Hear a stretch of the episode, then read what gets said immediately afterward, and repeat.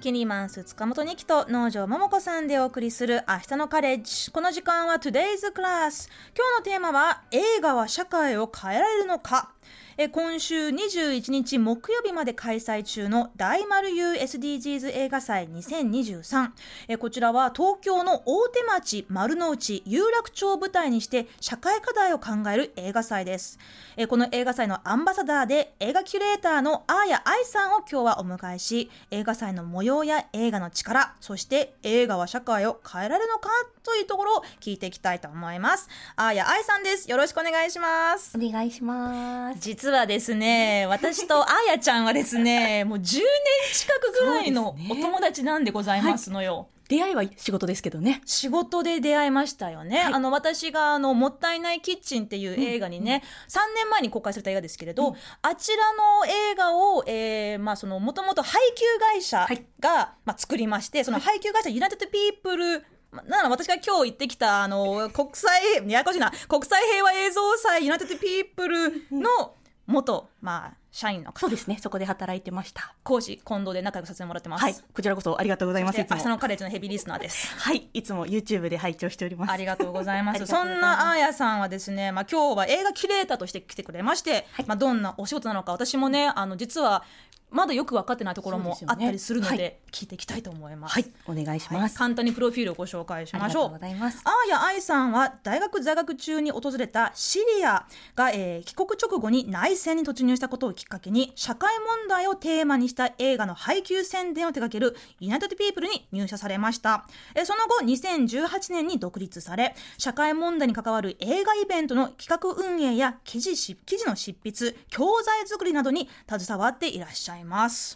まあもう早速ですけれど、はい、映画キュレーターというお仕事どんなものなんですか、うん、そうですね。一番多いのは、えー、映画に関するしゅあのイベントをやりたいっていうあの方上映会とか。そうですね。上映会とかをやりたいけれどもどういう映画がいいかなかなか選べないっていう方、うんに向けてこんな映画はどうですかみたいな提案をするであったりとか、まあ、その映画の趣旨あイベントの趣旨に合わせてどういうこう、まあ、ゲストを呼ぶなのかあるいは感想シェアの時間を持つなのか何か体験をする時間を持つなのか、うんうん、っていうような企画をする仕事っていうのもが今はメイン。でプラスであの記事を書いていたりもするのでそれもまあどういう読者の方なのかとかその冊子とかがどんなメッセージを伝えたいのかに応じて作品を選んでこんなあのメッセージの作品ですよっていうのをあの紹介をしたりとかっていうようなことを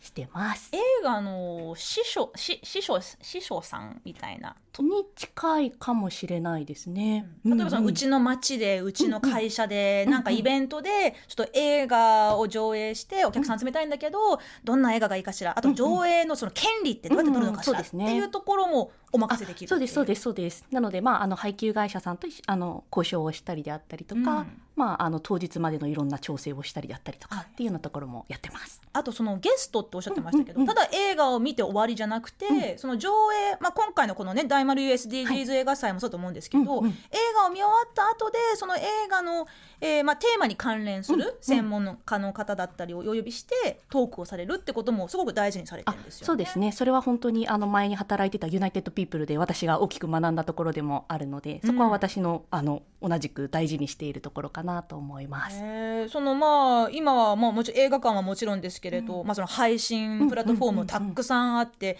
別にわざわざイベントに行かなくても家で見れるし、配信待とうかなって、まあ思った時もあると思うんですけど、なぜこういうその映画祭というイベント、空間って大事なんですか？そうですね。私もあの配信でももちろん映画見るんですけどそれこそ重い作品とかだと なかなか一人で見ずにずっとウォッチリストに入れてたりとかするかなと思って、うん、それがなんか誰かと一緒にシェアしながら見ると見れたりとか終わってからも誰かがいてちょっと感想をシェアしたりできるとこう心を教こうなんてでしょう解きほぐすことができるっていうようなところもあるかなと思うのでその楽しさを知っていただくと結構リピーターになっていただいてるかなと思います。農場さんいかがですか？あのえ映画キュレーターっていうお仕事があるってそもそもご存知でしたか？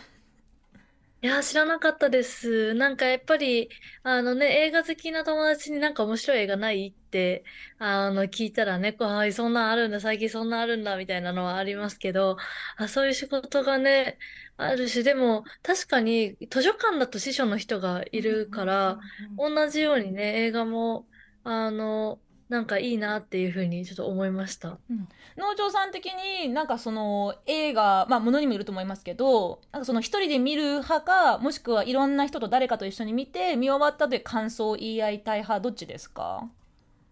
ああ、でもなんか私は結構人と見るのが好きで、やっぱり音量も全然違うし、画面の大きさも違うじゃないですか。なんかそこもすごいいいなと思うところ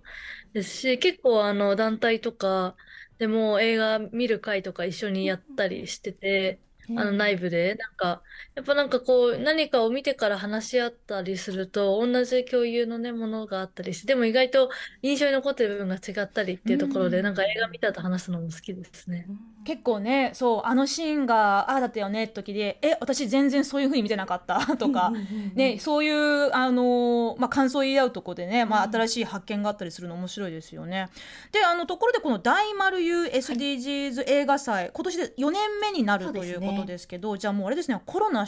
もうコロナ真っ盛りの時にスタートしましたまあそこから4年を迎えて今年はどんな感じですか？そうですね。今年もあの4年目になったのであのこの映画祭のファンになってくださってる方も結構いるみたいで、うん、あの足しげく通ってくださってる方もいるかなっていう感じが見ていてしますね。この大丸優ですけど、はい、大手町丸の内有楽町。そうなんです。まああのビジネスピーポーがいっぱい集ってるエリアですよね。そうですね、大企業の人たちとか、うんうん、なぜこういう場所で SDGs 映画祭をやってるんですか、そうですね。あのもともとこの大丸 USDGs 映画祭は決して私が主催しているわけではなくて、うん、主催はあの大丸 USDGs アクト5っていう団体になります。はい、でそれは、えっと、この大手町丸の内有楽町のエリアを拠点としているいろんな企業さん、うん、まあ、あの三菱地所さんであったりとかプロジェクト自体はものすごいたくさんのイベントを年間を通してやっていてその一つとしてこの映画祭もあるっていうところですね。ねじゃあその SDGs っていう枠組みでいろんな、まあ、ことやってるけどその一つとして映画見て、いろんな人がトークして、うん、そこからちょっともしかしたらあの同じエリアで働いてるけど、なかなか接点が持てづらい人たちと交流ができるっていうそういう企みってなんだよもも目論みじゃなくて目的なんですか一番はやっぱりそこで働いてる方々に届けたいっていう思いも、うん、あのもちろんありますし、まあ、あのこの映画祭をきっかけにこのエリアに来てくださるっていうことも、うん、あの大事かなと思っていて、うん、やっぱりなんかこのエリア大丸エリアって多分普通はこうそこで働いてる人が多いかなと思うんですけど、はい、さらにそこに他の人たちが来ることによってまたその街の多様性も生まれてくるかなとも思いますし、まあ、SDGs って結構その企業の間でもすごく広まってきてるかなと思う中で、はい、でもそのなんかこのキーワードだけ知っていて、うん、なんでこの目標が作られたんだっけ？なんかバッジつけてとか。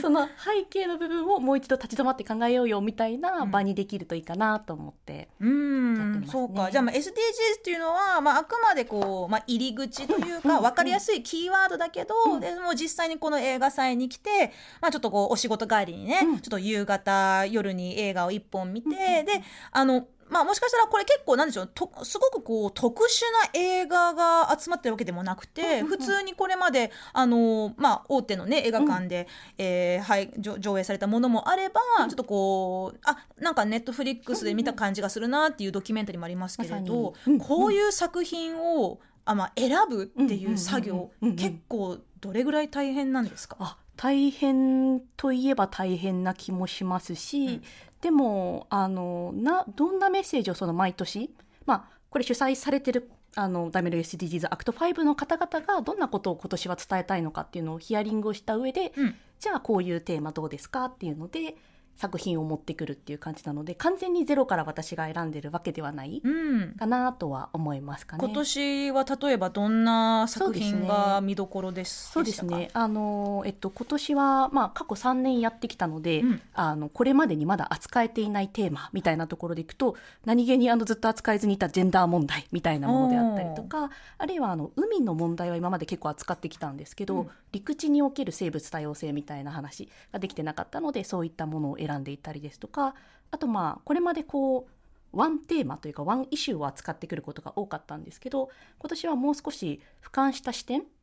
で例えば「グレート・グリーン・ウォール」っていう作品だと気候変動からどんな問題がさらに連鎖して起きているか、うん、例えば砂漠化が進むことによって農業ができなくなって食べ物が食べれないから貧困になっていく。貧困になると、えー、難民として逃れていく人が出てきたりとか、えー、女性であったりとか弱い立場の人たちが虐げられてしまうみたいな、うん、実はこの、まあ、SDGs っていうこの目標が作られた背景でもありますけど問題がつながり合ってるんだっていうのを見るような作品を選んだりとかしてますね。でまああの今回のラインナップを見てみますと、うんうん、えー、まあ、海外の映画が多いように見えますけれど、うんうんうん、日本の映画もね、ね、しっかりフィーチャーされてますね。そうですね。なのでやっぱり、あのそこの、まあ、バランスみたいなのもなるべく大事にしたいなとは思っているので、はい、まあ、海外の作品であったとしてもトークの方ではもう少しその私たちごとに感じてもらえるように、はい、日本の問題の部分をゲストの方にお話しいただいたりしてます。うん、どうですか？こういう映画祭を通して、うんうん、あのまあ、やってくる人たちもね、うん、あのまあ、ちょっとそういうところに関心を持ってると思いますけれど、見終わった後で何かこう反反響とかフィードバックってどんなものがありますか、そうですね。あの本当に、えっと、今年もあのオープニングが宮あ違った、えっと、ボブという名の猫っていうあのホームレスの方の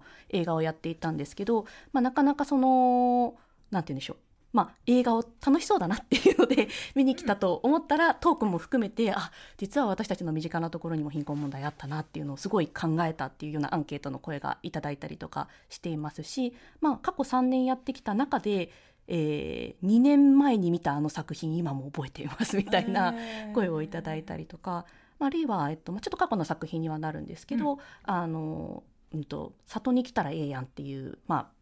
大阪のこうちょっと里親みたいなところの場所のドキュメンタリーやったのを見て自分もちょっと里親制度そのちょっとこう家庭がうまくいってない子どもたちを預かるようなことを将来やりたいと思いましたみたいな声をいただいたりとかあの NPO でボランティア始めましたっていう方もいたりとか。なので心に残っているのプラスアクションをなんか踏み出していただいてる方もいるかなっていう感じです。素敵。それをなんか教えてくれるっていうのも嬉しいですよね。そうなんです。そうなんです。まさにそういうのを聞くときはもう一番なんか生きててよかったと思います。農場さんはどうですか？あのノーユースノージャパンのね若者政治参加をまあの活動をするにあたって、もしかしたらその昔見た映画とかさまあその活動の中で見た映画でこう感銘を受けた影響を受けたものって覚えてますか？そうですね。でもなんか一つ思ったのは、あの、多分去年だと思うんですけど、あの、コペンハーゲンに山をっていう映画、あの、していて、それは、あの、コペンヒルっていうコペンハーゲンの焼却施設をスキーができる山にするみたいなんで、たまたまあの映画見て今日行ってきたんですよ。だからなんかすごい、すごい完全に忘れてたんですけど、やっぱり映画見たらいつか行きたいって思って実際に行くっていうことなんかあるなとも思いますし、あとは、あの、ネットフリックスが作ったやつなんですけど、あの、レボリューションっていうアメリカの女性議員がこう誕生するまでの道のりを描いたドキュメンタリーがあって、もうこれはなんかあの、50s プロジェクトを作る時のみんなのバイブルっていうか何回も飲み会とかやると夜流して、なんかあの、同じところで止めて、もうこのセリフやばいよねとか言って、あの、見たりとかしてるんで、結構なんかこう映画に励まされたりとか、あ、いつかこれ日本、ね、日本じゃないものとかは、あここ行きたいなとか、なんかそういうインスピレーションにもなってってるなというふうに思いました。えー、なんかその家で映画見ながらこうなんかワイワイするのもすごい楽しそうだなって思ったんですけどこういうそのまああの大手町丸の内有楽町でまああの真面目に働いてらっしゃるいろんな人たちがこういう場に集まるとなんかちょっとなんでしょうね。いいつもかいいつもそのまあ日頃やっているまあ企業活動ももちろん SDGs 大事にされてる会社いっぱいあると思いますけど、なんかあ新しい視点もらったとか、あの新しい出会いがあったっていうところもあるんでしょうか？と思います。なのでまああのなんて言うんでしょうやっぱり映画プラス基本的に40分間しかトークをやっていないので、うん、あの一つのテーマについて全部は決して語れないんですね。はい、なのでなんかその、えー、このイベントきっかけにもう一歩先を知りたくなって本を買うみたいなことであったりとかゲストの方の別のイベントに行くみたいなところとか今その入り口に1個なっているかなっていう感じは。しますかね。まあ、まさに今日ねあの聞きたかったことなんですけど、うんうん、その映画は社会を変えられるのかというテーマでして、まあ、その今その入り口っておっしゃってくれましたけれど、うん、確かにその映画を映画が世界を社会を変えることはないと私は思うんですよ。ただその映画の力っていうのは確実になると思ってますけど、うん、あやさんもともと映画キュレーターになったきっかけとか何かそうですね。もともとあの別にあの映画の仕事をしたいって思っていたわけではなくてあの私のあの名前のあーやって中東のシリアでもらったアラビア語のニックネームなんですけど、うん、あのプロフィールでご紹介いただいた通りシリアに行って帰ってきたら内戦状態になってしまったので、はい、まあ、シリアのために何かしたいって思ってたところにピースデーの今日まさにみきちゃんが言ってきた あのイベントが生まれたきっかけである「ザ・デイ・アフター・ピース」っていうドキュメンタリー映画があって、はい、それにすごく感銘を受けてこれを広げたいって自分で上映イベントをやってったらこれ楽しいなと思って映画の世界に入ってしまったみたいな。最初はもう純粋にこの映画めっちゃおすすめだからみんなに見てほしいって気持ちで始めた。そうなんですそうなんです。でそしたらなんかその当時私は法人営業普通に一般の企業でやってたので、うん、うちの方がいくら安いですよみたいな。でも私このサービスの中身よく分かってないかもしれないみたいな、うん、ところからこの映画だったら私はなんでこれが大事なのかとかなぜこれを知ってほしいかを心の底から言える、うん、なんかこれがすごく楽しいなって思ったみたいな。まあ、私があーやちゃんをねあの、まあ、知り合った頃からもう映画の、まあしゃえー、配給会社を通して社会課題を考えるっていう道にもう進んでましたけど、もう本当にねもう毎年会うたびに目の輝きが増してるんですよ この方。ありがとうございます、でも本当に自分が心の底からこう押せるって信じられるものを、まあ、ずっとされてるからなのかなって、うん、あとやっぱりなんかそのや私自身がすごくその映画によって学んでることが多いし、うん、出会わせてもらってる人がすごく多いのでなので多分それがすごく幸せだなって思ってるかなと思いますね。ね。うんうん、で実際にその社会を変えるかどうかっていうのも、うん。うん、まあ、ちょっとねご意見聞いてみたいんですけれど、うんうんうん、あのこちらであの X でねちょっと興味深いご意見がありまして、としあきらさんからなんですけど、うん、映画で社会は変えられないというより変えさせてはダメ、うんうん、第二次世界大戦中どれだけのプロパガンダ映画が作られたことか、というご指摘がああまさにそれはすごく私もあの思っているところで、うん、なんて言うんでしょう。うん、映画っていうのもそれこそ男性女性みたいにラベル貼るのと同じで大きすぎると思うんですよ、うんうん、私も映画の中の全部のジャンルは決して見てなくてホラーとかも全然見れないのでなので映画って言っちゃうと大きすぎるなとは思いますし私もいろいろ映画を見る中で例えばあのアクト・オブ・キリングっていうインドネシアで大虐殺を行った方のあのにもう一度あなたがやったそのまあ、異業を 異業、書きかっこ異業を再現してくださいって言ってやらせるっていうドキュメンタリー映画があるんですけど、うん、でもその、あの、まあ、大虐殺をした本人が、すごくその自信ありげに話してたのは、自分はその人の殺し方をギャング映画で学んだみたいなことを言っていて、なので、あの、それ以外にも、例えば、えっと、ネットフリックスにある、えっと、トランスジェンダーとえーと、ハリウッドっていう番組が、はい、番組？映画があるんですけど、はい、それとかを見ていてもその映画がトランスジェンダーの人たちをすごく異常な人みたいに描いてきたから、うん、そのイメージがすごくその社会に悪影響を及ぼしてるみたいなことも言われていてなので映画は力があるからこそそれをどう私たちが使うかであったりとか、うん、どう届けるかなんだろうなっていうふうに思ってます。まあ、それはどんなあのカリスマ的なリーダーでも同じことでね、なんかあの人が言ってるから間違いないじゃなくて、あの人があんなことを言ってる。でそこに私はちょっと心が動かされる、うん、じゃあなんで心が動くんだろう。で誰かとこの話をしてみたら、その人はどう感想を持つだろうっていうところからあの自分のまあ、考え方って深められると思うんですよ、だから本当におっしゃる通りそのプロパガンダのように、もうこの映画がもう正論正しいみんなこれこの映画見なきゃダメっていうのは、ちょっとそれちょっと暴力的だなって思うけれど、まあ、こういうね映画祭のように、こういう視点があるよこういう,、うんまあ、生き方があるよってところで、まあ、感動した感動しなかったっていうところを、まあ、自由に話し合える場所って大事ですよね。そう思いますね。なので本当にドキュメンタリー映画とかも絶対に監督の意思がものすごい入っているので、なのでそれをあの映画を見る時は私は基本的に心をオープンにしてもうまっさらな心で見るのがいいなと思ってるんですけど見終わった後の感情を改めてもう一度自分で静かに分析するというか、うん、じゃあこの監督ってどんな背景でこのメスこの映画を作ったんでやろうかっていうことであったりとか他のじゃあ角度からこの問題ってどう見えるんだろうかとか、うん、そういうことを自分でまたさらに分析していく。過程がすごい大事かなとは思ってますかね。農場さんここまでの話であやさんに聞いてみたいこととかありますか？あちょっと音声が、えー、聞こえないですね。あミュートかな？そもそもなんですけど、ごめんなさい。聞こえますか？はい聞こえますはい。あの映画をなんかどうやって探してるのかなというか、気づいたら終わってたとか、あと、え、なんでそういう情報わかるんだろうっていうので、なんか結構、あの、特にインディペンデントな、あの、大きな会社がやってるものではない映画って、なんか本当気づかない間に上映終わってしまってたりとか、あるなって思うんですけど、なんかどういうふうに、まあね、こういう仕事されてるとどんどん情報が集まってくるっていうのはあるのかなと思うんですけど、なんか、あの、おすすめとかあったら知りたいなと思いました。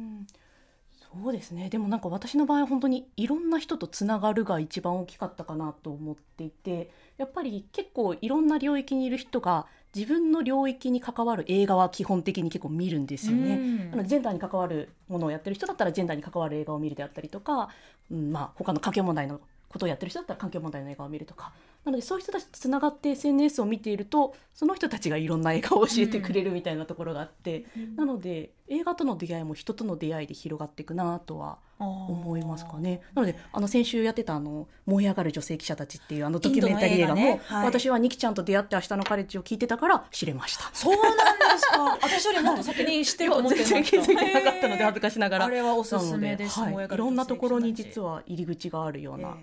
気はしますかね、ま、基本毎日なんか映画見てる感じですいやそんなこともないです、うん、うん、なんかあのー、私の場合なんて言えばいいんでしょう。えっ、ー、と映画もなんですけど一番は映画を届けるっていうよりは映画を通じてメッセージを届けるが一番やることなので、うん、映画だけじゃなくてそれに関わる本もインプットしたりしたいですし、まあ、場合によっては演劇でもいいかもしれないですし、とかなんかそのいろんなものからあのインプットしてこの一本の映画をどれだけこうさらに深く伝えれるかみたいなところを大事にしてるかなと思いますかね。まあ今年もいろいろ注目の映画いっぱいあったと思いますけれど、うんうん。うん、なんかこう今とかこれからこんな映画を伝え最後のクロージングのイベントで流れる「ミッション・ジョイ」っていう、えー、ドキュメンタリー映画があって、うん、これはあのノーベル平和賞を受賞したダライ・ラマさんと、えー、ツツ大主教っていう、まあ、ツツ大主教は、えっと、アパルトヘイト人種差別の、えー、差別撤廃のために尽力をされた方なんですけどそのまあダライ・ラマさんはまあ仏教ですよね、うん、で津大主教はキリスト教徒のこの宗教も母語も持ってきたバックグラウンドも違う2人の友情を描いたドキュメンタリー映画でこれあの2人とも戦争であったりとか人種差別であったりとか、まあ、難民みたいな辛い過去を持ちながらも、うん、それを怒りとか復讐に向けるんではなくて、うん、いかにその優しい人に優しくするかっていう方に持っていく人たちなので今のまあウクライナのこととかあの戦争が絶えない社会において彼らから学ぶべき生きる姿勢というか。が詰まった作品だなと思ってます。私この「ミッション・ジョイ」うん、あの実は今日ちょっと先行上映見てきたんですけど、ね、めちゃくちゃ可愛いの。可愛いですよね。ダライ・ラマとデスモンド・ツツがもうおじいちゃんたちがキャッキャキャッキャ戯れてる映像がいっぱい出てきて、少年めちゃくちゃ。本当にもうあの小学生かっていうぐらいお茶目な2人が、うん、世界的宗教、まあ、うん、権威じゃないですか、うん、でも本当にもう人間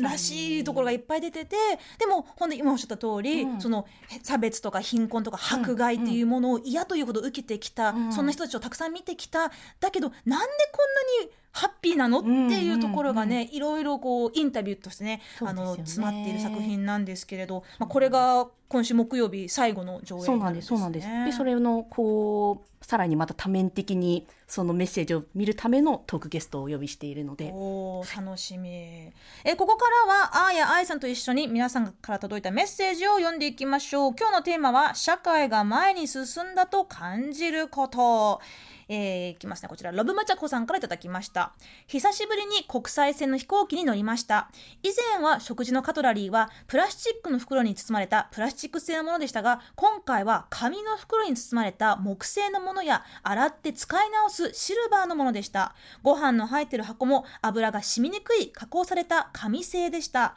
トレーやコップなどはプラスチックでしたが、できるところから変えていくは前に進んでるなぁと思います。お確かにね、うん、あのプラスチック、まあ、最近はコンビニとかでもね、うんうんうん、あのまあ、一部木製のカトラリー使ったりしてますけれど、うんうん、まあ、でもそれでもまだまだ昔と比べたら変わってる方ですよね。まだ多いけど、ね、なゼロではないけれど、変わってる。です